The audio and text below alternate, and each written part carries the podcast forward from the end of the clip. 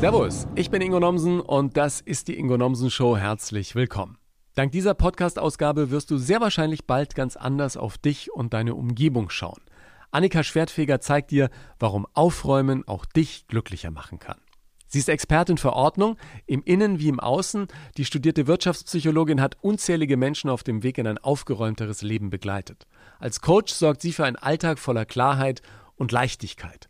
Unser Insta Live hat mir so viel Spaß gemacht, dass ich Annika gern nochmal in den Podcast eingeladen habe. Sie ist ja eine der ersten von Marie Kondo, der Großmeisterin des Aufräumens, ausgebildeten und zertifizierten Berater.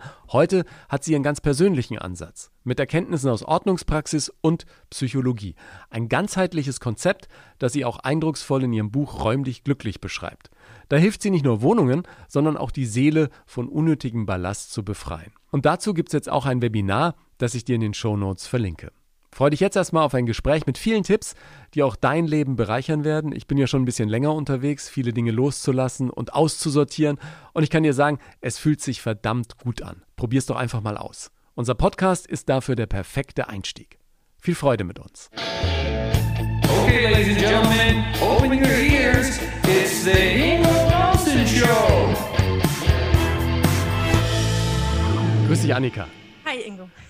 Räum dich glücklich, ja? Äh, warum macht Aufräumen überhaupt so glücklich? Ich glaube, das macht gar nicht jeden glücklich. Nein, das sollte, ich, das sollte ich jetzt wahrscheinlich nicht sagen.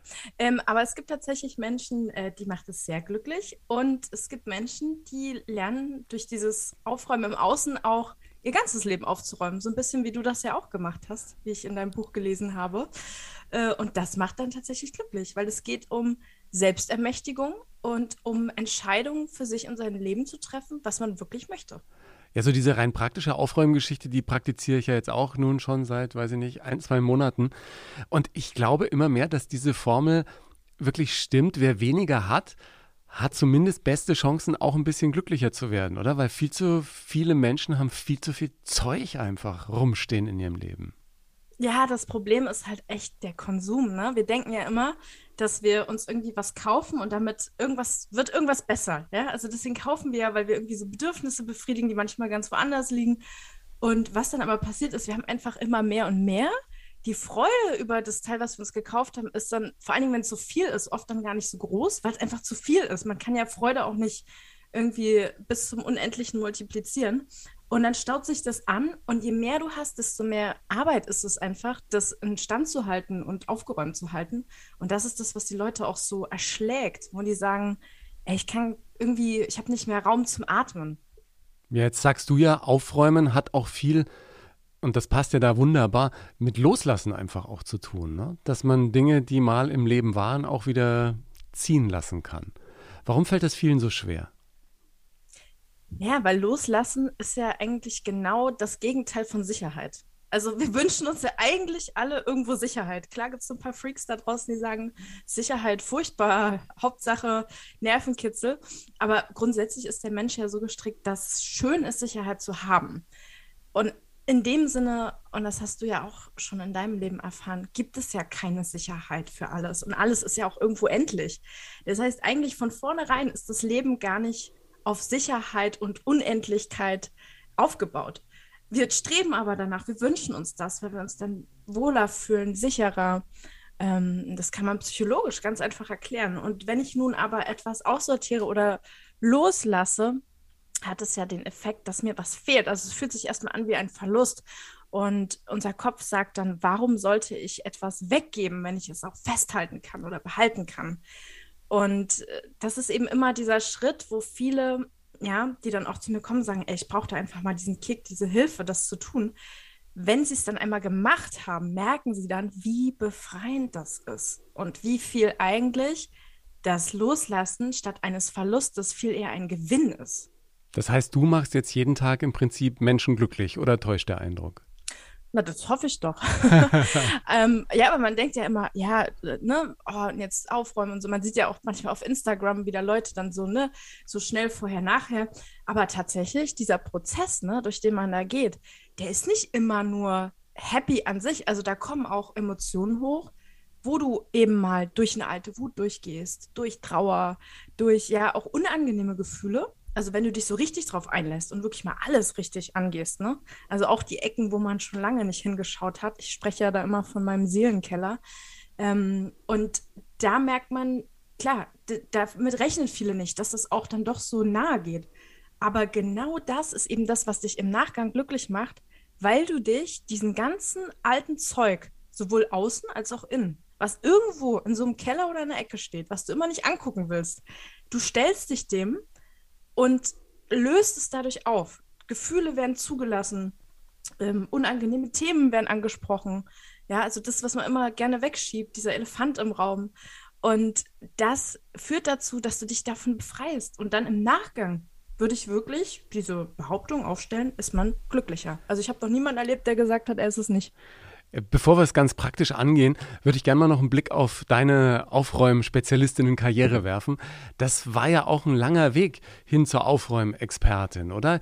Könntest du den noch mal kurz nachskizzieren für alle, die dich noch nicht so auf dem Schirm haben? Mittlerweile giltst du ja als die deutsche Marie Kondo ähm, und hilfst, wie du gerade schon angedeutet hast, ganz, ganz vielen Menschen ihr Leben und auch ihre Bude irgendwie aufzuräumen. Aber du hast früher auch ganz andere Dinge gemacht. Genau, also ich bin eigentlich Wirtschaftspsychologin daher aus dieser Ecke komme ich, aus der Wirtschaftspsychologie, hatte mich relativ früh auf Training und Coaching spezialisiert, weil ich gemerkt habe, also ich habe es jetzt nicht so mit dem ganzen Tag nur vom Computer sitzen, ich brauche Menschen vor mir. Und vor allen Dingen möchte ich Menschen begleiten, Menschen befähigen, sich wohler zu fühlen. Und mein Fokus war damals erst im, im Arbeitsbereich. Ne? Wie macht man Menschen auf der Arbeit glücklich? Da fängt es auch schon mit äh, geordneten Schreibtischen an. Ähm, aber eben auch ja mit so Abgrenzungen, mit ähm, Nein sagen, mit herausfinden, was will ich wirklich. Und ähm, ja, dann kam ich irgendwann zu dem Punkt, ähm, mein Bruder hat mir das Buch geschenkt von der Marie Kondo, von der du eben gesprochen hast. Das ist so eine japanische Aufräumikone.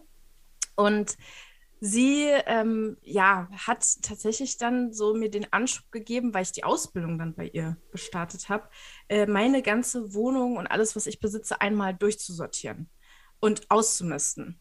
Und bei diesem Ausmisten ist mir dann ganz viel klar geworden. Also ich nehme mal ein Beispiel, meine Blazer von der Arbeit so, von ne, Personalwesen. Ich habe die angezogen, die waren super schön, super schick. Ähm, aber ich habe auf einmal richtig körperlich gespürt durch diese bewusste Auseinandersetzung damit, boah, mir schnürt's echt so die Luft ab. Also ich fühle mich so richtig beengt und ich habe eine unwahrscheinlich wie so eine Last auf meinen Schultern. Und die kam nicht von den Schulterpolstern, sondern die Last, die ich irgendwie so mit mir rumschleppe, weil ich eigentlich den ganzen Tag etwas mache, was nicht 100% das ist, was ich eigentlich will. Ja. Und das hat dann dazu geführt, dass ich letztendlich wirklich dann diesen Schritt gewagt habe und gesagt habe, so, hier, ich kündige jetzt, äh, ich bin raus, macht's gut. ähm, hört sich jetzt so leicht an, war aber tatsächlich auch ein schwerer Prozess. Äh, und dann habe ich gesagt, ich probiere das einfach mal und guck, was kommt. Ich habe in einem Interview von dir gehört, du hast das ja so ähnlich auch gemacht, nachdem du dein, deine Karriere gewechselt hast und hast gesagt, naja, ich habe zumindest, hab zumindest mal Raum äh, zu lassen für, für neue und, und andere Dinge. Und plötzlich entwickeln sich ganz wunderbare Sachen. Und bei Dir war es dann auch letztendlich der Schritt zu sagen, ich gehe jetzt zur Marie Kondo und äh, lass mich da richtig zu einer Expertin auch ausbilden. Das heißt, du hast die auch persönlich getroffen und ganz, ganz viele Fans der äh, kleinen Asiatin, äh, die wollen ja mal wissen, wie ist die denn? Ist die wirklich so, wie man es dann auf Netflix immer sieht und wie man es liest, so, so eine ganz zarte, zurückhaltende Person, die aber dann ganz genau weiß, wie man auf wenig Platz äh, viel unterkriegt. Weil ich glaube, daher kommt das ja im asiatischen Raum, oder? Dass man überhaupt so gut ja, aufräumen genau. muss, weil die einfach nie so viel Platz hatten, ne? Nicht so riesige Buden wie, wie oft hier in Europa. Absolut, also daher kommt es und natürlich spielt auch noch so eine Spiritualität eine Rolle. Ne? Sie geht ja auch davon aus, dass jeder Gegenstand eine Seele hat, ja, und wenn du die gut behandelst, dann sind die auch gut zu dir. Ne? Also es geht dann noch so einen Schritt weiter. Ähm, ja, also tatsächlich als ich sie zum ersten Mal gesehen habe, dachte ich, ja, wow, also da gab es ja Netflix noch nicht, das war ja alles vor dem ganzen Hype. Ich dachte, ja, das ist echt ähm, ein Mensch, der strahlt was aus und das spürst du. Also du merkst ja, wenn Menschen so eine Mission haben und du merkst, wenn die so all in sind und das leben. Und das war bei ihr auch so. Ähm, aber eine ganz witzige Kombi aus so einer ganz süßen, sie ist ja sehr klein, so ich, ähm, und äh, wesentlich zierlicher noch, ähm, so einer süßen Art, aber dann auch ähm, so einer Kühle, so einer japanischen Kühle, so einer Eleganz. das, das klingt gut, eine kühle Eleganz, ja. Eine Und, kühle Eleganz, also die habe ich nicht. Also das Einzige, was ich mit ihr, weil deutsche Marie Kondo, ich denke dann immer so, oh, so viel, also das Einzige, was wir gemeinsam haben, ist, dass ich klein bin und sie auch. Und dass ihr beide super gerne aufräumt, ja? Auch gerne bei dass anderen. Dass wir gerne aufräumen. Ja. Wobei, ganz ehrlich, darf ich dir mal verraten, ich räume gar nicht so gerne auf. Also Aber ich glaube, du, du genießt es einfach, wenn dann jemand in seiner aufgeräumten Umgebung glücklicher ist, ja, oder? Der Benefit total. ist es einfach. Der ja, ist dann auch für die Menschen Es geht ja darum, ausmacht. dass man, dass man nicht mehr aufräumen muss, ey, weil ich habe KollegInnen, die ich sag's dir, die räumen wirklich super gerne auf. Also die, die, die haben richtig diese Leidenschaft so und jetzt fange ich an hier, weiß ich nicht, die räumen gerne auf. Für mich ist das so, ich will ein System haben, was funktioniert, damit ich wenig aufräumen muss oder gar ja. nicht. Ja, das finde ich ja auch einen faszinierenden Gedanken, dass man für alles in der Wohnung dann irgendwann oder auch im Büro einen Platz hat und wenn man weiß, ich brauche einen Stift oder ein Lineal oder ich brauche eine Unterhose oder so, dann ist die nur hier und die Hosen können nur hier hängen, ja. Lass uns mal in die Praxis gehen. Lass uns mal die Augen zumachen und mal gucken, wie das so ist, wenn du irgendwo hinkommst und sollst jetzt jemandem helfen, zu Hause aufzuräumen und die Bude auf links zu drehen. Wie, wie fängst du an? Oh, ich sehe jetzt schon sehr viele unterschiedliche Wohnungen und Häuser vor, in denen ich schon war. Das ist schon mal das Spannendste, dass du echt, du lernst ja die unterschiedlichsten Wohnungen und. Also es ist für dich immer wieder wie so eine so kleine spannend. Wundertüte, oder? Wenn du die Tür aufmachst oh, und reinkommst. Ich liebe das. Ich lasse mir vorher auch nichts zeigen. Also ich will's, ich will mich so überraschen lassen. Also erzähl mir natürlich, aber ich will es dann einfach sehen, ja. äh, wenn ich vor Ort bin. Und ja, wie es anfängt ist, ich lasse mir immer erstmal so eine kleine Tour geben. Ähm, das heißt, ich gebe das Zepter wirklich ähm, dann an die Person und sage, okay, führ du mich doch mal hier durch dein Reich. Wir gehen mal wirklich alles durch und dann ähm, sagst du mir einfach mal auf so einer Skala 1 bis 10, bei manchen auch mit Farben, je nachdem, worauf die so ähm, besser aus sind. Äh, Rot ist furchtbar, ja, und Grün ist super ähm, wie ist denn der Bereich für dich? Ja? Mhm. Wie wohl fühlst du dich damit gerade? Wie glücklich bist du gerade damit? Und das ist so eine Bestandsaufnahme. Und das ist eigentlich ganz geil, weil die Leute mir das Feedback geben, auch, das habe ich im Buch ja auch gemacht, dass man das macht für jedes Zimmer, ne? Ja, das also fand ich irgendwie eine gute Übung. Ich habe die jetzt im Vorfeld unseres Gesprächs auch nochmal gemacht. Und ich habe mhm. jetzt in Düsseldorf nicht so eine große Wohnung und ich habe festgestellt, ich fühle mich eigentlich in jedem Raum äh, sehr wohl. Das, das ist, glaube ich, Gut. eine ganz gute Ausgangsbasis, ja. Auf jeden Fall. Also, ja. das ist, äh, hast du irgendeine Ecke gefunden, wo du gesagt hast, die ist doch eher so orange oder? Ja, äh, auf dem Wäschekorb würde ich jetzt ungern sitzen im Flur oder so. Der steht da so ein bisschen verloren hinter dem Schuhschrank versteckt und ähm, das, das äh, muss man nochmal nachjustieren, um es mal vorsichtig Aber ansonsten alles im grünen Bereich. Ja, ansonsten alles echt im grünen Bereich. Aber ich habe ja auch schon dran gearbeitet, ja. Also ich bin ja nicht erst da gestern dabei, irgendwie die Bude so ein bisschen schöner zu machen. Und ich bin auch generell so vom Typ her veranlagt, ich will es zu Hause schön sauber haben. Und ich bin auch gerne jemand, der dann lieber eine Schublade hat voller Grusch, wie wir in Franken sagen, als dass das Zeug dann auf irgendeiner Kommode rumsteht, sondern dann mache ich lieber einen Schubladen auf und schmeiß alles rein. Und das ist das, wovon ich jetzt äh, ausgehe, dass es mir, also es, es, treibt mir jetzt schon den Schweiß auf die Stirn, wenn ich daran denke, dass ich noch ein paar Schubladen zu Hause habe, die ich aussortieren muss und, und wo ich ran muss. Und das wird, glaube ich, ganz schlimm. Also du musst schon mal gar nichts. Ich sag immer, dass, äh, die Leute sind dann immer so entspannt. Du musst gar nichts, aber du darfst alles, wenn ja, du es möchtest. Alles. Und dann ist gleich, gleich wieder ein ganz anderes Gefühl ja. dabei. Ähm, ich gebe dir den Tipp, ja, nimm mal die Schublade, alles raus, einfach alles raus. Ja. Dann sortieren, so was gehört zusammen, ja, so thematisch. Was, so, was ist da so so Gummis und Gummis so und äh, zum Beispiel so diese Gummiringe, mit denen man irgendwas Batterien. immer zumachen will. Genau, Batterien. Genau. Dann hat man aber so Flaschenverschlüsse für Weinflaschen und sowas, die fliegen da drin rum. Genau, alles erstmal so Feuerzeuge. zusammen, zusammen gehört. Genau, ja. das ist eine typische Krimskram-Schublade. Genau. Ne, so Papier und irgendwelche Pro hier Spülmaschinentabs.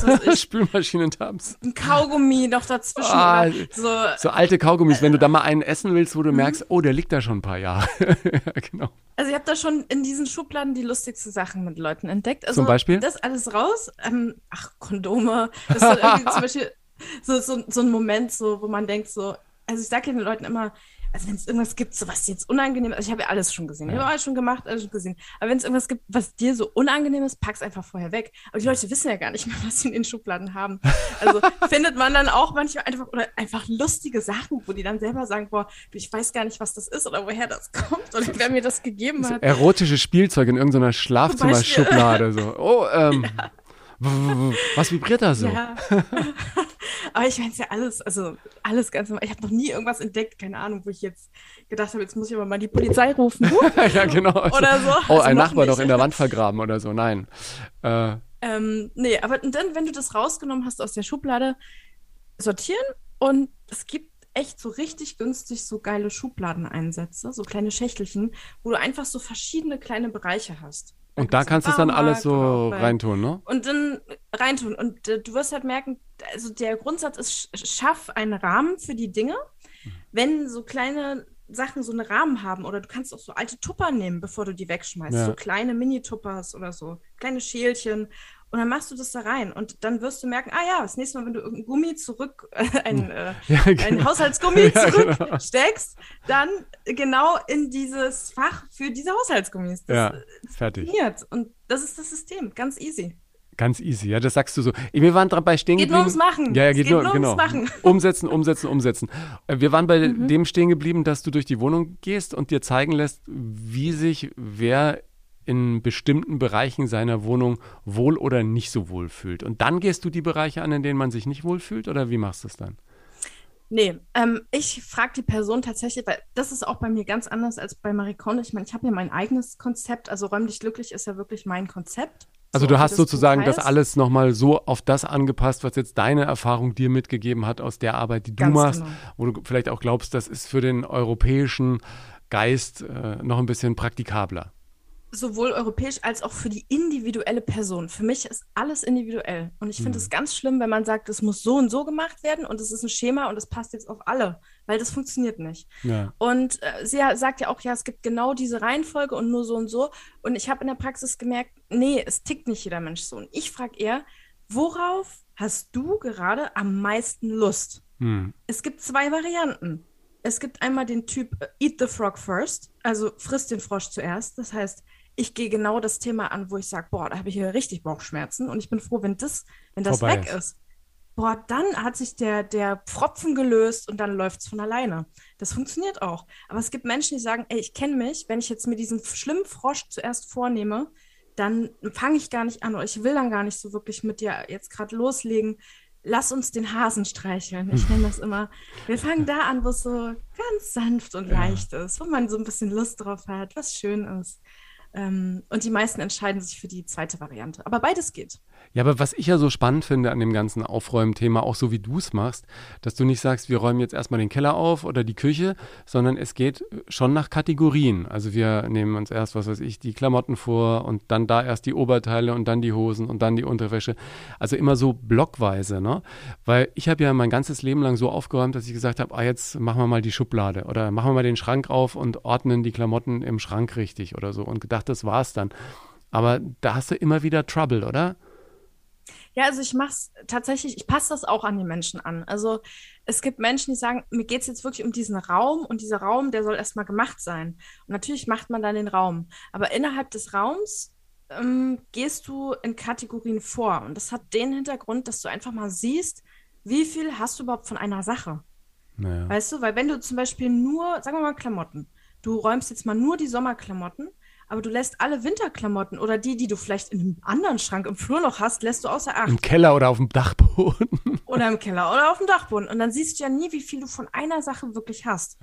Und deswegen dieses Kategorische ist schon ganz cool, weil du dann viel eher bereit bist, auch was auszusortieren. Und ich kann dir mal meinen Schnitt sagen. Also wenn ich mit Menschen arbeite, der Schnitt liegt wirklich so bei 30 Prozent. Die wegkommen. Also dass die wegkommen vom gesamten Haushalt. So 30, 30 Prozent ist wirklich so ein Durchschnitt. Jetzt hast du gerade Tupper gesagt. Meine Mutter ist ja in der Küche gut sortiert. Die hat eine Riesenschublade, da sind nur Tupperschächtelchen drin. Aber wirklich, ähm, na, nicht Dutzende, das äh, weiß ich nicht, 100, keine Ahnung. Ganz viel, weil sie hat ja viele Enkelkinder und ähm, man muss ja vielleicht, wenn man wegfährt, mal was. Wie bringt man Menschen dazu, die immer glauben, man könnte es irgendwann nochmal brauchen, dann doch was wegzugeben, weil das ist unfassbar schwer. Also mich selber habe ich schon vor Jahren überzeugt, dass es auch mal gut ist, Sachen wegzugeben. Aber Menschen, die jetzt jahrhundertelang in Anführungsstrichen mit ihren 200 Tupperschüsseln leben und denken, die bräuchten äh, alle davon oder äh, irgendwie, ich glaube, ich will jetzt nicht über, über meine Mama herziehen. hey, deine Mama ist ganz normal. Nein, ganz normal. Aber die hat zum Beispiel so. auch irgendwie ja. zu Hause, ich, ich glaube, wir haben mal überschlagen, ähm, weiß ich nicht, 150 Kugelschreiber? Mindestens. Und überall stehen so Dinger, so runde Teile mit Dutzenden von Kugelschreibern, weil es könnte ja mal sein, dass man einen äh, am Telefon braucht man einen, in der Küche, am einen Schreibtisch, vielleicht auch am anderen Schreibtisch, vielleicht auch mal im Wohnzimmer oder am Esstisch. Und dann denkst du, nee, das gibt's ja gar nicht, ja. Also die Frage ist ja, ist sie damit happy? Wenn sie damit ja, happy mega ist, glücklich, mega glücklich. Ja, dann würde ich, würd ich nichts ändern. Wirk nee, wenn sie es wirklich ist, dann würde ich nichts ändern, weil es gibt echt Menschen, die haben relativ viel und die lieben das. Und da würde ich ja. nie sagen, mach's weg. Ich mache so äh, unterschwellig, ja weißt du, wenn ich dann Empfinden. da wieder den dritten Kuli rausziehe, der nicht mehr funktioniert, weil er natürlich da schon 300 Jahre eingelagert ist, dann lasse ich die einfach ähm, dezent verschwinden. Also mein und Trick ist ja, nimm alles raus und, und also zum Beispiel jetzt bei den Kulis, ne? Mach doch einfach mal so, wenn du mal hingehst, wenn, wenn du immer zeigen willst, wie cool das sein kann, dann nimm doch mal einfach mal so aus so einer Schale alle raus und steck mal nur so zwei, drei rein. Und dann warte einfach mal auf ihre Reaktion ab, wie sie sich dann fühlt. Wenn sie dann, vielleicht geht sie dann hin, denkt so, hm, ist ja eigentlich irgendwie viel schöner. Ja. Kann ja sein. Sieht, sieht eigentlich besser aus. Ist, oder fühlt sich besser an, wenn das nicht so vollgestopft ist. Es, es geht wirklich um dieses Machen und Ausprobieren und dann kriegen die Leute dazu auch ein Gefühl und merken dann, ist ja doch ganz gut. Ja. Oder eben nicht. Also geht ja beides. Ja, ich hätte ja nie gedacht, also ich liebe Bücher, ne? Ähm, und ich hatte hunderte von Büchern zu Hause.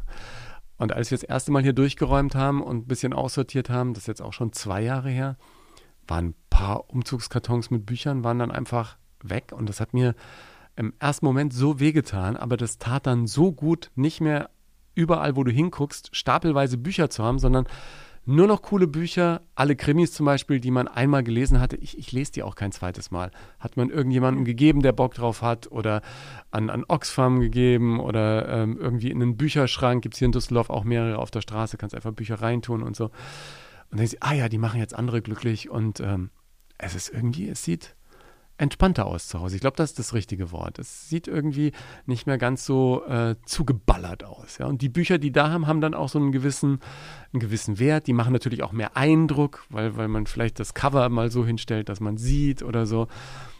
Das war für mich so ein ganz einschneidendes Erlebnis. Und ohne das vor zwei Jahren hätte ich es auch nicht geschafft. Jetzt vor ein paar Wochen habe ich nochmal hier Kochbücher durchsortiert. Mhm. Und ich habe ja auch mit vielen Köchen zusammengearbeitet und von allen möglichen Kochbücher gehabt. Und dann denke ich mir, in welchem Kochbuch hast du eigentlich die letzten zwei Jahre mal gekocht? Oder beziehungsweise mhm. mit, mit welchen Rezepten? Ne? Und zieht man sich die nicht doch dann aus dem Netz oder hat die Sachen im Kopf oder so? Und ich habe dann echt auch nochmal viele verschenkt. Wir haben zum Glück ein paar Nachbarn, die auch gerne kochen. Und habe da viele Menschen sehr glücklich gemacht. Und denke, ja, jetzt ist einfach schön. Jetzt guckst du in die Küche in ein Regal und da stehen jetzt wirklich nur die Kochbücher, die, ich, äh, die schon so zerlesen aussehen, weil ich immer wieder reingucke und so. Und mit denen kann ich arbeiten und der Rest ist einfach weg. Ja, es fühlt sich gut an. Also wer jetzt ist eigentlich schade. Ich hoffe, diesen Ausschnitt von dir gerade kann man doch irgendwo sehen, weil du so strahlst, wenn du also, darüber sprichst. ja, genau. Dein ganzes Gesicht, du bist wie so ein Honigkuchenpferd und strahlst über deine aussortierten Büchern. Das ist dieser Effekt. Also das, das sieht man Menschen auch an, wie, wie gut sich das anfühlt. Ja, du Was sagst du ja auch, es, es, es gibt so einen Joy-Check, ja, wenn man Sachen ja. weggeben will. Erklär das doch nochmal. Ist es das, dieses Honigkuchenpferd lächeln, wenn man was wirklich behalten will? Ja, also ich beobachte immer die Menschen, ich mache immer den Vergleich, nimm mal einen Teil, so was du wirklich liebst. Das wäre jetzt bei dir dieses Kochbuch, was schon so zerfleddert ist, weil da deine Lieblingsgerichte drin stehen. Und dann so ein Buch, wo du eigentlich nie reingeguckt hast, weil vielleicht, keine Ahnung, interessiert dich die Küche auch gar nicht so oder es ist dir zu, weiß ich nicht, ja. passt dir nicht. Und wenn du das in der Hand dann hältst, ich sage immer, spür mal so in deinen Körper rein, weil unser Körper verrät uns viel, was wir vom Kopf her manchmal gar nicht so verstehen können. Also Körperhaltung, Gesichtsausdruck, Mimik. Und dann spiegel ich den Menschen das, was ich sehe. Bei mhm. dir war es gerade, dass der hat richtig gestrahlt und ne? Endlich ja, wieder Lächeln. Ja, ich glaube, bei mir also, ist auch das Strahlen dann da, weil ich sage, jetzt ist wieder Platz für neue. Weißt du, das ist ja auch. Also, wobei viele denken ja, oh, ganz gefährlich jetzt. Oh, jetzt wird hier aussortiert. Das sind manchmal die Partner, von denen, mit denen ich arbeite, ne? Partner oder Partnerinnen, die sagen dann, oh, und dann ist mehr Platz und dann wird wieder neu geshoppt. Ich sehe es doch schon kommen. Dann sage ich immer, nee, ähm, durch diese Beschäftigung mit deinen Dingen und diesem auch vielen Aussortieren, weil du sortierst ja auch Sachen aus, wo es mal schmerzhaft ist, wo du sagst, boah, das war so teuer, ich habe es nie benutzt, ich schäme mich. Ähm, Und dieser Effekt führt auch dazu, dass du langfristig deinen Konsum und auch das, was du in dein Leben lässt, also auch, ich sage jetzt mal bewusst Geschenke und halt so Sachen annehmen von anderen, dass du da echt viel klarer bist in dem, wo du sagst Ja und Nein und das, was du wirklich willst.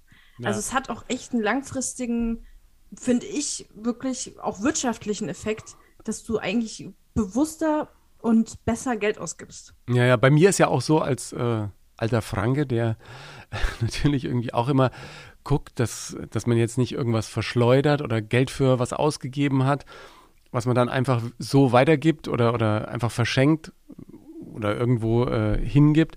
Sagt, okay, hat's ähm, hat's vielleicht für mich noch irgendeine Bedeutung, dass ich es nochmal verwenden kann oder brauche ich es wirklich nicht mehr? Und bei, bei manchen alten Dingen ist es vielleicht was wert? irgendwie so ein altes Spielzeug, kann man das mhm. noch auf Ebay verkaufen oder, oder so? Und dann denke ich mir, nee, echt, vielleicht ja, aber, aber nicht du, ja, nicht, nicht du. Bis ja. ich da irgendwie eine Anzeige aufgebe und so, dann äh, gebe ich es lieber irgendwie äh, den Nachbarskindern oder äh, weißt du, die alten Stofftiere oder sowas, wo du denkst, ah, das, der, der alte Steifbär, oh, was gibt der auf der Steifauktion? Und dann denkst du, ach komm, wenn du noch ein Kind damit glücklich machst oder ich behalte es für meinen Kleinen, ähm, dann, dann ist doch okay, ja. Aber auf der anderen Seite habe ich ja gemerkt, allein mit dem Gedanken, äh, könnte man das nicht irgendwie ähm, nicht, nicht einfach so irgendwie auf die Straße stellen, sondern kriegt man da vielleicht noch irgendwas dafür, dass es mittlerweile eine Menge Portale gibt, die Dinge ankaufen, auch ja. CDs oder DVDs und auf der anderen Seite erschreckt dich dann wieder, dass irgendwie eine DVD, die für dich mal alles bedeutet hat, irgendwie 15 Cent wert ist oder gar kein Ankauf, ja, wo du denkst, oh, nee. Und dann packt man das irgendwie an die Straße und äh, stellt es in eine große Kiste, macht ein Schild drauf. Das haben wir jetzt echt öfter gemacht. Sagt, zu verschenken, mhm. Smiley.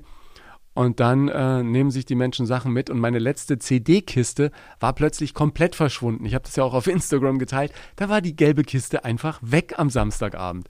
Und ich dachte mir, verdammt, ich hatte extra dazu geschrieben, die Kiste bitte da lassen. Weil es so eine, so eine große äh, Einkaufskiste war. Und äh, hier, steht hier in meinem Büro, und am nächsten Abend stand die Kiste plötzlich wieder vorm Haus. Da dachte ich mir, ja, die yes. Person hat sich die mitgenommen, hat ja. die ausgeleert, die CD wieder hingebracht. Genau. Und ich hoffe, die CDs machen äh, sehr, sehr glücklich. Ich meine, das sind ja auch die Kategorien, die äh, jetzt sagen wir mal auch uns Laien sofort in den Kopf kommen. Ne? Bücher, Kleidung, CDs, DVDs. Was sind so für dich die Kategorien, die viele von uns gar nicht mehr so richtig auf dem Schirm haben? Ach, zum Beispiel Lebensmittel also Lebensmittel und äh, was, wie ernähre ich mich? Also ist natürlich gerade auch ähm, in Zeiten der Pandemie, gut, da wollte man jetzt ja. nicht unbedingt was aussortieren, aber die Beschäftigung damit, was stecke ich denn so in meinen Körper rein? Also da, ne? Das gehört auch, auch dazu. Darum, das gehört auch dazu, natürlich. Was, was kaufe ich auch immer wieder für Sachen ein? Und tut mir das wirklich gut? Ist, also tut meinem Körper das gut? Will ich so, will ich mich überhaupt so ernähren? Also das, das, mir geht es ja auch immer darum zu hinterfragen, ist das wirklich so, wie es möchte? Wenn da jemand sagt, ja, du, die Tiefkühlpizzen so, ich will das so, das ist mein Lifestyle, dann ist es ja okay. Aber es gibt einige Menschen, die dann wirklich bei der Küche und bei dem Thema Lebensmittel auch dann kommen, dass sie sagen, ey, jetzt gehe ich es an, ich will es verändern. Ja, Spannendes Thema. Oder auch äh, Beauty ist auch ein interessantes Thema. Ach genau, oh, oh, ja, das haben wir neulich gemacht. Ähm, ja? Ja, ja. Cremes und, und äh, so ein bisschen äh, duftendes Material und, und Haarpflegemittel und Spülungen und feste Shampoos und was es da nicht alles gibt, dann merkst du erstmal, was man alles zu Hause rumliegen hat. Und jetzt liegt im Bad immer nur irgendwie ein Duschbad, ein äh, Haarshampoo und die werden alle nacheinander aufgebraucht, ja. Und auch so, oh, so, so, so, Pröbchen, weißt du, von irgendwelchen Düften, oh. die dann in irgendwelchen Schächtelchen liegen, wo du denkst, ey Mann, warum? Die Hälfte riecht eh nicht mehr gut und ähm, die anderen werden jetzt aufgebraucht. Zack. Ja. ja? Und. Äh, das äh, ja, macht dann auch irgendwie Laune, dass du siehst, dass plötzlich in dieser Krimskrams, äh, wie, wie nennt man das dann, Kosmetikschublade, mhm. auch sich langsam mehr Raum einstellt, ja, und du irgendwie dann auch findest, was du suchst, ja. Und also jetzt mal ganz ernst, ich habe das ja auch gemacht. Meine Haut hat sich so verbessert, ähm, weil ich habe früher einfach eine Phase gehabt, wo ich dachte, ich muss jetzt noch da dieses Por, weiß ich nicht, Serum ja, und dann genau. dies noch drauf und das noch drauf. Ich habe so viele Produkte benutzt und meine Haut, ich hatte dann, das heißt, äh, periane Dermatitis oder sowas in die Richtung, also Stewardessen-Krankheit. Das heißt, du, deine Haut ist überpflegt und du bekommst dann Pickel, weil deine Haut weil du so viel drauf hast. ist. Ja. Weil du zu viel drauf hast, weil du die kaputt machst, weil du auch von Werbeversprechen dich einnehmen lässt und gar nicht guckst, ja, aber wie fühlt sich das denn überhaupt an auf der Haut? Ja. Ja. Also fühlt sich das wirklich gut an? Und da muss ich echt sagen, ich bin so froh, dass ich das gemacht habe, weil meine Haut hat sich dramatisch verbessert. ja. Das ist äh, ein Wahnsinn, was man auch durch sowas dann ähm, erreichen kann, dass man merkt, je mehr ich eigentlich gemacht habe, desto schlimmer wurde es. Und je weniger ich jetzt mache, ja, ähm, desto besser ist es. Und ehrlich gesagt auch bei den Klamotten.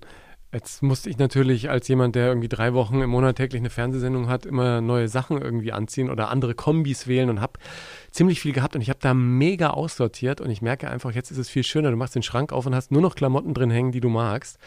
Und du musst dir gar keine Gedanken mehr machen, weil du kannst eigentlich alles anziehen. Ich habe jetzt keine T-Shirts mehr, wo man sagt, naja, Wochenende zu Hause kannst du mal hier Schlabber-T-Shirt und die ausgebeulte Hose. Sondern es sind halt alles Sachen, die irgendwie äh, cool sind und selbst die teuren Und du ziehst wahrscheinlich mehr an sogar, also unterschiedlichere Sachen Ja. als vorher. Ja, und Das- vor allen Dingen ziehe ich jetzt auch mal so einen teuren Pulli auch mal an. Ne? Ich habe den ja. Ja. früher meistens liegen lassen, weil ich sage, naja, der teure heute nicht. Heute nicht. Und Der ist das zu Sakko, gut. nee, Der der, ist so zu gut. Das, ja, für was Besonderes. Aber die Tage kamen natürlich nie. Und das habe ich erst gemerkt, wie viel ich habe, als ich das dann wirklich so gemacht habe. Alles ins Wohnzimmer, alles auf den Tisch und auf die Couch und auf den Sessel und noch auf den Küchentisch. Ey, das war so viel. Das waren, ich weiß nicht, über 100 T-Shirts. Ich hatte, ich glaube auch so viele Hemden, äh, ganz viele Anzüge und äh, habe das dann wirklich alles in Säcke gepackt und äh, zur Oxfam gebracht. Ne? Die verkaufen das ja dann für einen guten Zweck. Waren ja teilweise Sachen, die hatte ich irgendwie ein paar Mal an. Und du denkst, sag mal, das hättest du ja echt auch noch ein paar Mal öfter anziehen können. Aber es ist dann einfach, das kann man ja alles auch dann gar nicht mehr anziehen irgendwann. Ja? Das ist dann auch irgendwann Überforderung und das ist auch ein gutes Stichwort, zum Beispiel Thema Kinder. Also ich arbeite ja auch mit äh, Kindern. Ab ähm, welchem Alter können die auf- ja, ja, ab, ab welchem Alter können die aufräumen lernen? Frage ich da nicht ganz uneigennützig? Also ich sag, ab, also ich bin da knallhart, ich sag Abgeburt, das hört sich jetzt Ab verrückt an, ja? Also Abgeburt, also im Sinne von Abgeburt ist es sozusagen, da hängt es vielleicht an dir dran, ja, und ist dabei, wenn du irgendwie was tust. Ich denke mal, in den ersten Jahren, da passiert schon so viel, das wird total unterschätzt, ja. Ja. Und ähm, je mehr du einfach das Kind, und das heißt ja nicht, dass das Kind jetzt alleine irgendwie aufräumt mit zwei Jahren, aber dass du einfach so dabei bist, erklärst, was du machst. Es gibt Rituale. Wir haben jetzt was gespielt und danach ist das Ritual. Die Sachen kommen wieder an ihren Schlafplatz, damit die sich wieder erholen. Weißt Ja. du so? Und das äh, sagt man dann laut, man macht es. Am Anfang guckt das Kind dir ja zu und die kommen auch dann sehr früh in so ein Alter, wo die ja alles abgucken, was du machst. Ja, ja, das ist echt faszinierend. Also meiner ist Ja. jetzt wirklich dabei, der kann dreckige Wäsche, die irgendwo in der Wohnung rumfliegt, einfach einsammeln und in den Dreckwäschkorb tun. Denke, hey, Das kann ja auch ein krass. Spiel sein. Ja. So, weißt du, so, wir haben eine Minute Zeit und wir haben jetzt den Korb und wir sammeln jetzt ganz, ganz schnell alles ein. Also kann man ja auch ein bisschen so spaßig verpacken. Ja, also manchmal ist es dann kein Spaß mehr, ähm, aber ich versuche ihm irgendwie das auch vorzuleben. Wenn wir irgendwas lesen, dann wird das Buch wieder zurückgestellt. Und dann fliegt nicht irgendwie alles so rum, ja, weil ich manchmal auch gemerkt habe, der wartet dann einfach, dass jemand anders aufräumt, ne? Natürlich. Und beobachtet das dann. Habe ich früher auch so gemacht. Aber äh, da kann man, glaube ich, wirklich auch im, im jungen Alter eine ganze Menge machen. Was ich so spannend finde, er staubsaugt total gerne, er wischt gerne ab. Also er macht gerne sauber und das macht er auch im Kindergarten. Das ist natürlich echt Oh. irgendwie ähm, ganz cool. Aber ich glaube, das hat er dann von seinen Eltern. Wir sind jetzt auch irgendwie gerne, gerne ordentlich. Obwohl wir eine Geschichte haben, wollte ich auch nochmal mit dir reden. Das finde ich auch total spannend. Ähm, Jetzt bin ich gespannt. ich mag ja auch gerne Schränke. Äh, Also das ist wie mit den Schubladen, ne? Wenn man irgendwie mal äh, Chaos hat, kann man dann zumindest irgendwas in den Schrank reinpacken. Und, und meine Frau lehnt Schränke generell ab mit Türen, die zu sind, weil sie immer Angst hat, da wäre Platz, in dem sich neues Chaos anhäufen könnte, unbemerkt, ja, sozusagen. Und da müssen wir uns irgendwie noch ein bisschen zusammenraufen, weil ich hätte gerne einfach mehr Kommoden und sowas. Die können ja gerne auch leer sein, aber man hätte zumindest Platz, irgendwas irgendwo reinzustellen, ja. Aber das Ja.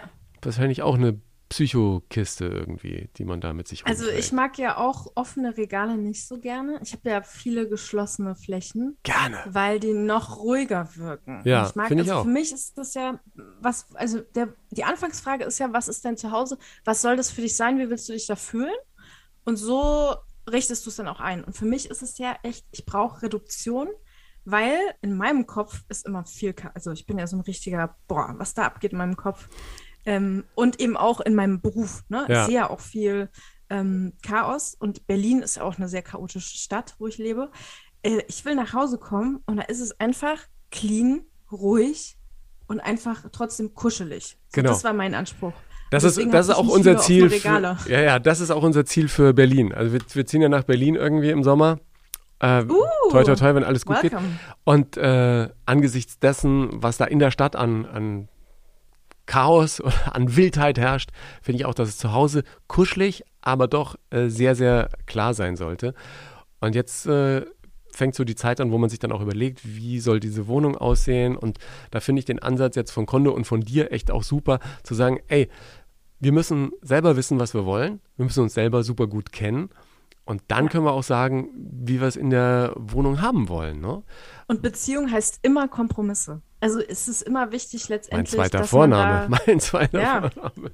Und auch nicht zu nett sein, ne? Das ist ja auch wieder das Thema, nein, sondern auch sich selbst. Aber geil, Kompromisse, gesunde Kompromisse und wichtig ist drüber reden, ne? Und bevor ihr umzieht, trotzdem noch mal gucken, was ihr nicht mehr mitnehmen wollt. Ja, ja. Wenn ihr schon viel ausgemistet habt, aber macht es vorm Umzug. Das ist echt der beste Tipp da, den ich geben kann. Ja, ich hab, Anstatt das alles mitzuschleppen und dann da anzufangen, nee. Ja, ich habe neulich noch mal, weil wir eben auch nach Kategorien vorgehen, noch mal Zeug aus dem Keller hochgeholt. Bilderrahmen, Schuhe und sowas. Ähm, da ist allerdings jetzt ein Bereich, ich glaube, da müssen wir beide noch mal irgendwie äh, durch uns selber durch, sind diese ganzen Erinnerungen, ne? Ob das jetzt oh, das irgendwelche alten T-Shirts von meinem Vater sind oder irgendwelche Bilder aus der Jugend oder aus der irgendwelche Schulfotos, so Klassenfotos, alte. Äh, ich habe auch noch eine Kiste mit irgendwie Erinnerungen an äh, vergangene Lieben oder so, ne? Na klar. Wo man irgendwie denkt, ah, was machst du damit? Eigentlich guckt man sich ja nie wieder an, ja? Eigentlich guckt ja, man sich nie wieder an. viel ist. Also ja. man hat ja auch meistens zu viel. Weißt du, wie ich das machen würde an deiner Stelle? Sag. Das mache ich auch jetzt gerade mit einer Kundin. Ähm, und zwar, also auch bei ihr das Emotion, Emotional nenne ich das mal. Ja. Die Emotional-Ecke. Die Emotional. Das ist bei ihr eine ganze Ecke geworden. Also alles, was zu einer, sag ich mal, Person oder einem Thema oder Lebensabschnitt, mhm. wie auch immer, gehört, packst du mal zusammen auf einen Haufen. Und dann widmest du dich immer diesem Haufen, dass du sozusagen, du gibst jedem emotionalen Thema eine Kategorie. Also dein Papa wäre wahrscheinlich eine für sich, weil ja. Er ist ja auch ähm, erst vor vier Jahren gestorben, ne? Und das ja. ist ja auch noch früh, weißt du? Ähm, also, was heißt das früh? Ich kann das gar nicht bewerten, aber da gibt es ja manchmal Leute, die dann ankommen und sagen so, weiß ich nicht, nach einem halben Jahr, ja, jetzt, keine Ahnung, sortier das doch jetzt mal durch. Ja. Also, das, da hat jeder seinen eigenen Zeitpunkt, wann das soweit ist, wann man sich dem stellen möchte. Aber alles ist ein Thema, alles, was zu einem Thema gibt, kommt zusammen und dann gehst du nur das mal durch und dann guckst du, welche von diesen Dingen sind die schönsten Sachen, die dir wirklich ein Lächeln aufs Gesicht zaubern. Und die kommen dann am Ende in eine Schatzkiste. Mhm. Ich finde Schatzkisten ja total cool. Ja, sowas haben wir, ähm, haben wir zu Hause auch so eine große Kiste mit ähm, positiven Erinnerungen. Ne? Ja. Da kann irgendwie zum Beispiel eine, eine Essensrechnung sein von irgendeinem schönen Abend oder eine Einladung zu einer bestimmten Party, auf der man war oder ähm, ein kleines Gimmick, was man irgendwo mal geschenkt bekommen hat. Und wir sagen immer, wenn es uns irgendwann mal richtig dreckig geht, dann greifen wir einfach irgendwas aus dieser Kiste und erinnern uns dran, äh, was da schön war. Jetzt hat es diesen Moment noch nicht gegeben, aber die Kiste, die ist schon äh, ganz gut gefüllt, ja. Aber das sind jetzt so die gemeinsamen Erinnerungen. Du sagst ja auch, man muss die Seele so ein bisschen oder man sollte seine Seele von Ballast befreien. Also wenn man im man Außen darf, ja. aufräumt, dann, dann passiert es auch im Inneren. Und doch, du hast jetzt den Tod meines Vaters angesprochen, gibt es ja so bestimmte Dinge und Schicksalsschläge, die sich einfach eingebrannt haben, mit denen man einfach seinen Umgang findet finden muss. Und die Menschen, die dich schon ein bisschen besser kennen, die wissen ja, und du hast es auch in deinem Buch nochmal beschrieben, es gab einen Schicksalsschlag, als du 14 warst. Dein Vater ist als Lehrer bei äh, dem ähm, Amoklauf von Erfurt umgekommen. Und das sind sicherlich auch äh, Momente und Tage, die sich so eingebrannt haben, dass man die nie irgendwie richtig los wird, sondern einfach nur seinen Umgang damit findet. Ja, wie schwer war das für dich als 14-Jährige überhaupt zu begreifen, was da passiert ist? Weil so wie ich das gehört habe, hast du ja im Prinzip, als es passiert ist, das auch rein körperlich schon gespürt, obwohl du gar nicht da warst, dass dein Vater nicht mehr ist. Ja, genau. Also der Moment, den habe ich auch im Buch beschrieben, der war so krass und deswegen glaube ich ja auch an dieses, dass da noch irgendwie was ist, also so ein Meer und nicht nur das, was ich mit meinen Augen sehe, sage ich mal so. Ähm, da kam meine Lehrerin in den Raum und meinte dann, es gibt eine Schießerei am Gutenberg-Gymnasium. Und in dem Moment wusste ich in meinem Bauch, also es war kein Wissen vom Kopf, sondern im Bauch, mein Vater ist tot. Und ich habe es auch gesagt. Ich habe einfach gesagt, mein Vater ist tot, habe zu meiner Freundin geguckt und habe ihr das gesagt und ich wusste es in dem Moment. Hm. Und es hat sich angefühlt, als würde es mir so den Bauch aufreißen ähm, oder so mich zerreißen. Und dann kommt natürlich so der Kopf, der sagt so, ach Quatsch, nein, das ist bestimmt ein Prank und das ist, das ist alles ein Fehler, ne? Dann kommt erstmal so dieses, aber eigentlich habe ich es in dem Moment schon gewusst. Und ich wusste es dann tatsächlich erst am Abend, also ganz spät am Abend, ähm, als meine Mutter dann äh, mit einem Psychologen zurückkam von der Schule und die haben es mir dann gesagt. Hm. Und dann war erst der Moment, wo es mir wirklich auch die Informationen übertragen wurde. Ja. Und dann ist auch Filmriss bei mir. Also danach, ich hätte auch gar nicht schreiben können, was danach war, weil da ist Filmriss. Und ich glaube, der Filmriss war ziemlich lang. Also über mehrere, glaube ich, Wochen. Ähm, kann dir gar nicht sagen, so, ich habe vielleicht einzelne Fetzen von der Zeit, weil was bei mir eingesetzt hat, war, was bei vielen passiert, die durch so ein Trauma gehen, ist äh, Verdrängung. Ja. Pure Verdrängung, weil es ist zu hart, das zu akzeptieren, dass du das lieber verdrängst und das ist eine Art Überlebensmechanismus der Seele. Ja. Die sagt, ich, könnte, ich könnte damit gerade nicht umgehen, das würde mich kaputt machen und deswegen schiebe ich es weg. Bei mir war aber das Problem nun, dass, dass einfach dieser Prozess des Verdrängens und Schiebens sehr, sehr lang wurde, also jahrelang. Hm. Das heißt, ich bin dann auch immer so abgehauen. Ich habe dann immer in Neuseeland gewohnt, in den USA war ich eine ganz lange Zeit, in Kanada, in der Schweiz. Also, ne, ich habe mich immer so abgelenkt, bin immer wieder rausgebrochen, so für mehrere Monate, auch mal ein Jahr oder ein halbes Jahr, ähm, um so, wenn ich gemerkt habe, oh, jetzt kommt hier was hoch, was mich einholt von der Vergangenheit, ich gehe mal ganz weit weg. Ja. So, und irgendwann kam dann der Punkt, wo ich gemerkt habe, scheiße, also sage ich jetzt einfach so, wie es ist, ich kann das nicht mehr wegdrücken. Ja, du kannst von dir selber eben nicht davonlaufen, ne? Ja, ja, das geht ja leider nicht. Ja. Oder zum Glück nicht. Und ähm, das war der Punkt, wo ich dann eben mich auch mit diesen physischen Dingen auseinandergesetzt habe und da durchgegangen bin, diese Artikel, diese furchtbaren, weiß ich nicht, will jetzt keine Zeitschriftnamen nennen, hm. aber so teilweise reißerischen Artikel, ähm, da habe ich dann echt wirklich kaputt gemacht. Also zerrissen, hm. zerschnitten und auch mal was verbrannt und gesagt, so, das ist, das ist furchtbar, aber ich will jetzt wieder mal Platz auch für schöne Erinnerungen an meinen Papa schaffen, weil die hatten ja auch keinen Platz. Ja. Ja, die wurden ja kein da. Bild von ihm, nichts ja. in der Wohnung, gar ja. nichts.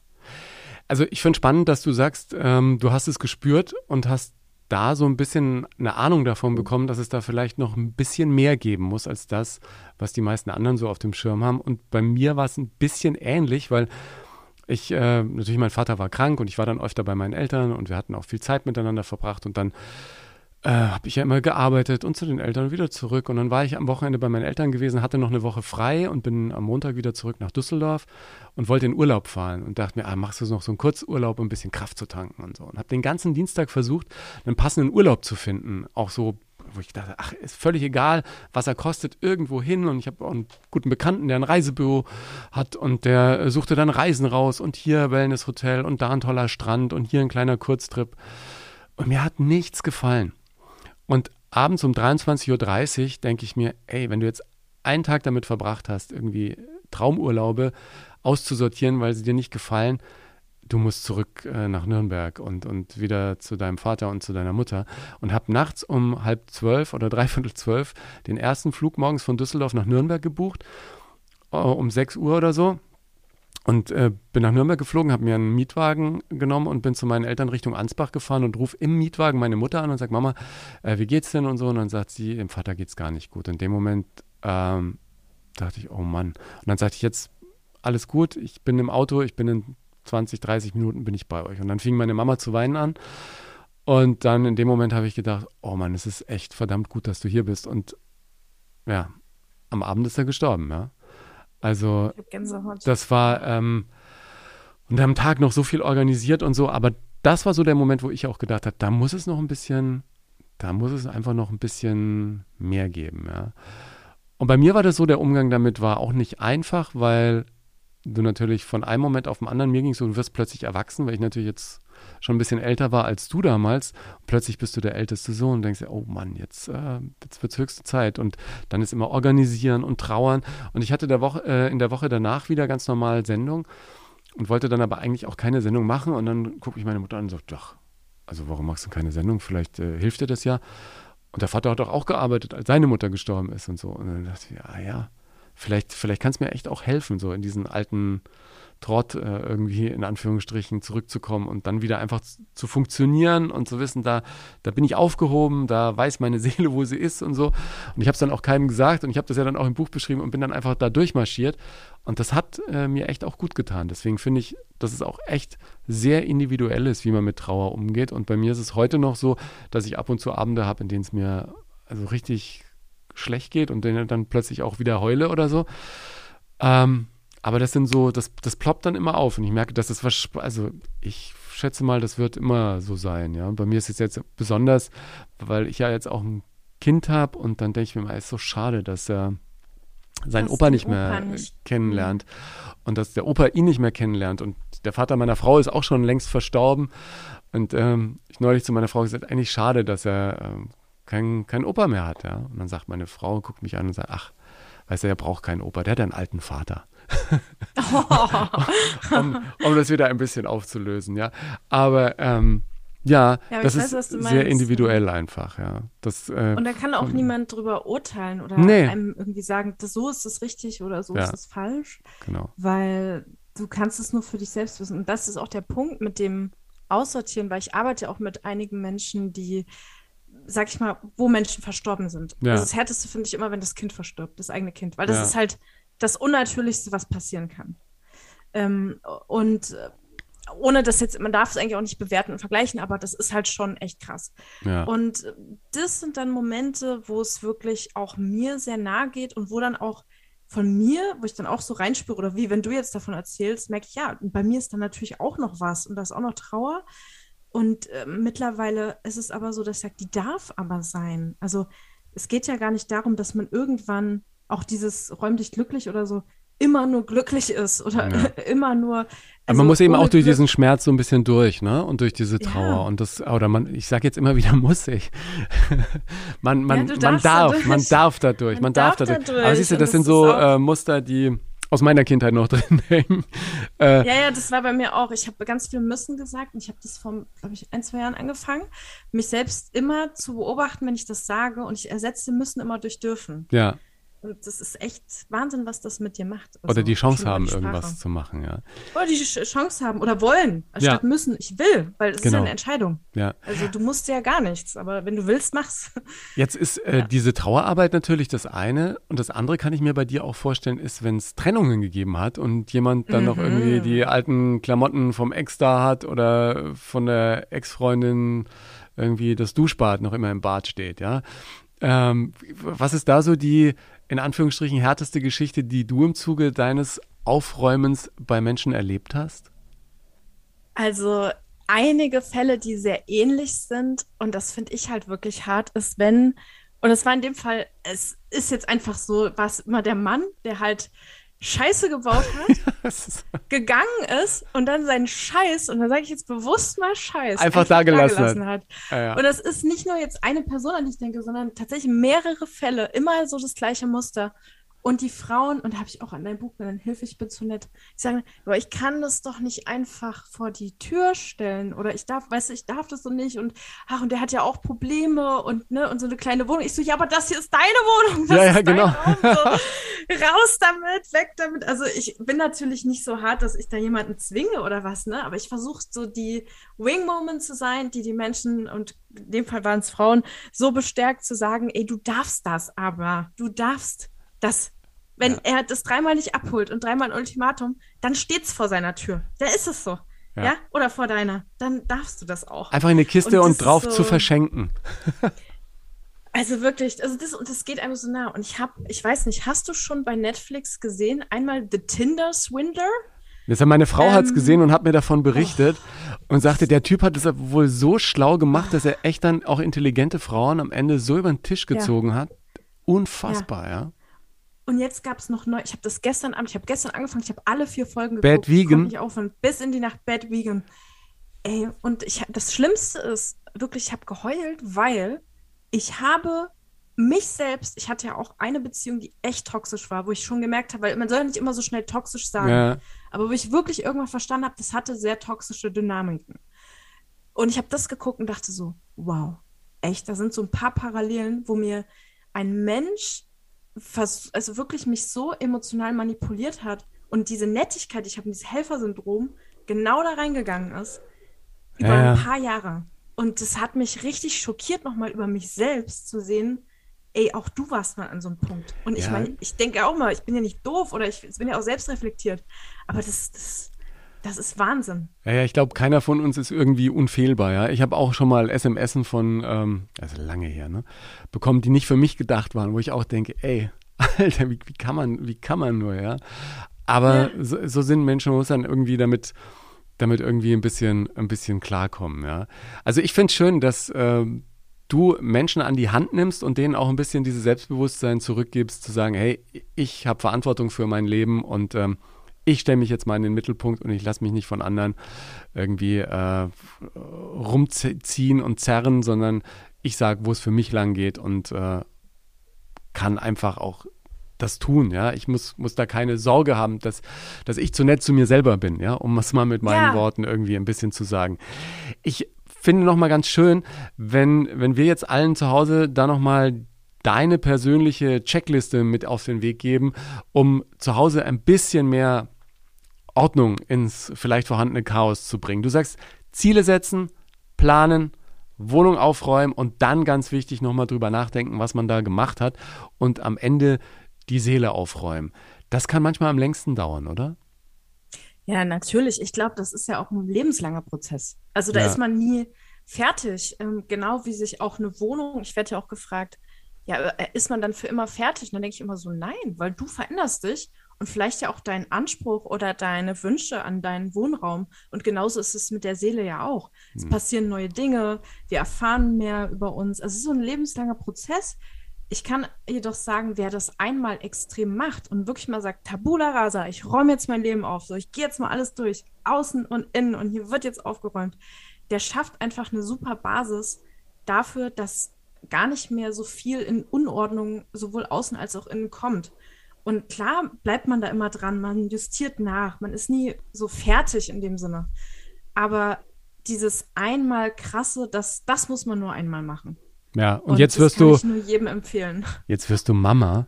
Da wird sich dein Leben nochmal ja. komplett verändern. Ich war früher mal bei äh, jungen Eltern und dachte mir, ey Mann, Alter, kannst du nicht wenigstens die Kindersachen aus dem Wohnzimmer oder der Küche rauslassen und so.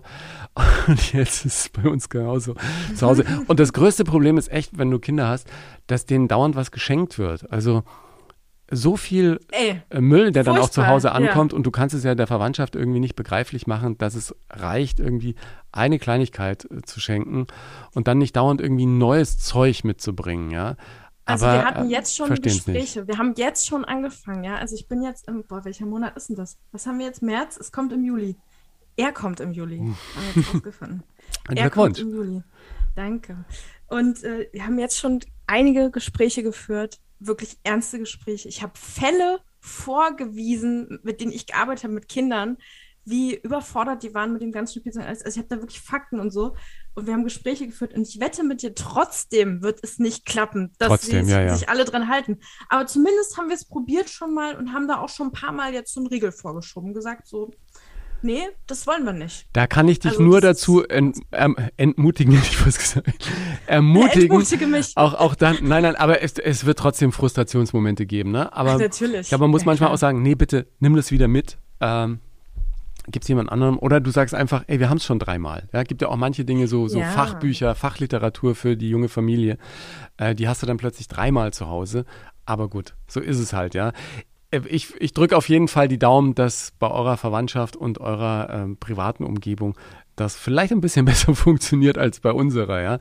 Was ich noch von dir gerne hätte, ist die Geschichte mit dem digitalen Aufräumen. Ja, jetzt mm. zeichnen wir hier auch am Rechner auf und ich denke, ey, boah, wenn ich einmal hier in meine Ordnerstruktur reingehe oder in meine Mailprogramme, da ist so viel zum Aufräumen da. Ich habe hier gerade irgendwie sieben Festplatten mit irgendwelchen Videos und auch Zeug drauf. Wie komme ich dadurch? Ist das im Prinzip das gleiche System? Ja, also ich habe damals angefangen, habe erstmal einen Ordner gemacht auf meinem Desktop, den habe ich Aufräumen genannt und habe alles da reingezogen. so habe ich damals angefangen. Und dann, ja, widmest du dich Bereichen. Also zum Beispiel E-Mail-Fach ist ja ein Bereich. Ich bin ja Clean Inbox-Fan. Das heißt, meine Inbox ist immer leer am mhm. Abend. Oder ich versuche sie leer zu haben. Weil du Unterboxen weil, hast, in die du das dann weiter verschiebst? Genau, aber erst, also es darf dann erst in die Box rein, also ins Label oder Box, wie du es nennen magst, sobald es erledigt ist. Mhm. Also wenn ich es äh, beantwortet habe oder da von mir keine Aktion mehr erfordert ist, dann kommt es da rein. Und in der Inbox sind nur meine To-Dos. Das heißt, das sind die Mails, die muss ich beantworten oder da muss ich irgendwas machen. Mhm. Und deswegen bleibt es da als Erinnerung. Aber das sind dann immer so maximal, weiß ich nicht, fünf Stück oder so. Boah. Und die ja, und das, ey, mir gibt es ein, ganz viel Freiheit für meinen Kopf. Das ist ja, ich glaube auch. Also immer, wenn man was erledigt hat, gibt es sowieso so viel Freiheit. Ja, ich bin jetzt gerade hier oh. steuermäßig unterwegs und habe die 220er jetzt fertig. Das hat mir oh, ein inneres was? Wohlgefühl. Ach, 220er. Ja, 220. Ich habe die 21er schon fertig. Naja, ich, ich habe jetzt irgendwie in dem Jahr.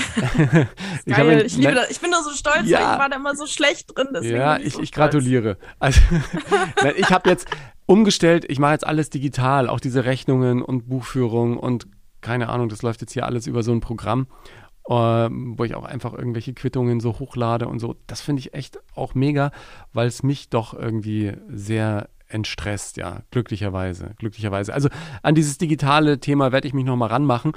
Was du mir jetzt noch mit auf den Weg geben darfst, ist äh, der beste Song der Welt für die Playlist zum Podcast. Du hast einen Schuss frei. Was wäre so, gibt es irgendwie so einen Aufräumsong eigentlich oder mit dem man sich gut ans Saubermachen macht? Äh, at the Car Wash? Nein. Was ist also, dein Song? Es muss auch nichts mit Aufräumen zu tun haben. Also ich würde jetzt ähm, tatsächlich einen anderen Song wählen, weil es zurzeit mein Lieblingssong ist. Und es ist aber ganz persönlich einfach nur eine Geschichte. Und zwar Otis Redding würde ich gerne nehmen. Ach. Ähm, kennst du den ja, Otis Redding? Ja, das, das, ähm, klar. Äh, ja, selbstverständlich. Ähm, und zurzeit ist es da My Girl, den ich sehr gerne mag. Obwohl du einen ähm, Sohn kriegst. Ja, aber er wird Otis heißen. Ach nein. Das ist sein Name. Ja, cool. Ja. Der ja. hat jetzt schon den Namen und es ist äh, tatsächlich Otis Redding und ähm, äh, ja, bin gespannt, ähm, ob er diesem Namen auch seine Ehre macht und äh, ob er da vielleicht ein bisschen musikalisch wird. Ich weiß es nicht. Aber dieses Margirl, ich stelle mir schon vor, wie er das vielleicht später auch mal singt mit seiner ersten Freundin, so Margirl. und deswegen würde ich den nehmen, weil der ist zurzeit mein absoluter Favorite. Ja, wunderbar. Dann nehmen wir Otis Redding und ähm, My Girl. Und vielleicht zum Schluss noch, weil ich glaube, die häufigste Frage bei Menschen jetzt auch, die uns zuhören, wird sein, oh Mann, ja, das klingt alles super, aber wie komme ich jetzt ins Handeln? Was gibst du uns als letzten Motivationskick mit auf dem jetzt, Weg durch die eigene Bude? Jetzt anfangen, jetzt, genau jetzt. Nicht gleich jetzt. Also jetzt entweder irgendwas nehmen, einen Gegenstand und den wegschmeißen oder eben vor die Tür stellen. Jetzt, genau jetzt. Oder eine E-Mail löschen. Egal was, also digital oder im Außen. Irgendwas Erster Schritt. Einfach nur anfangen. Das ist das Wichtigste. Annika, ich habe zu tun. Danke dir ganz herzlich für deine Zeit. Alles Liebe und äh, gutes Gelingen für den Nachwuchs. Ja, komm gut durch die nächsten Monate. Dankeschön und euch einen schönen Umzug nach Berlin. Wir freuen uns auf euch. Servus. Vielen Dank fürs Hören heute. Ich freue mich, wenn du jetzt auf Apple Podcasts oder Spotify, wenn du es noch nicht gemacht hast, eine ehrliche Bewertung abgibst. Das erhöht die Sichtbarkeit dieser Show.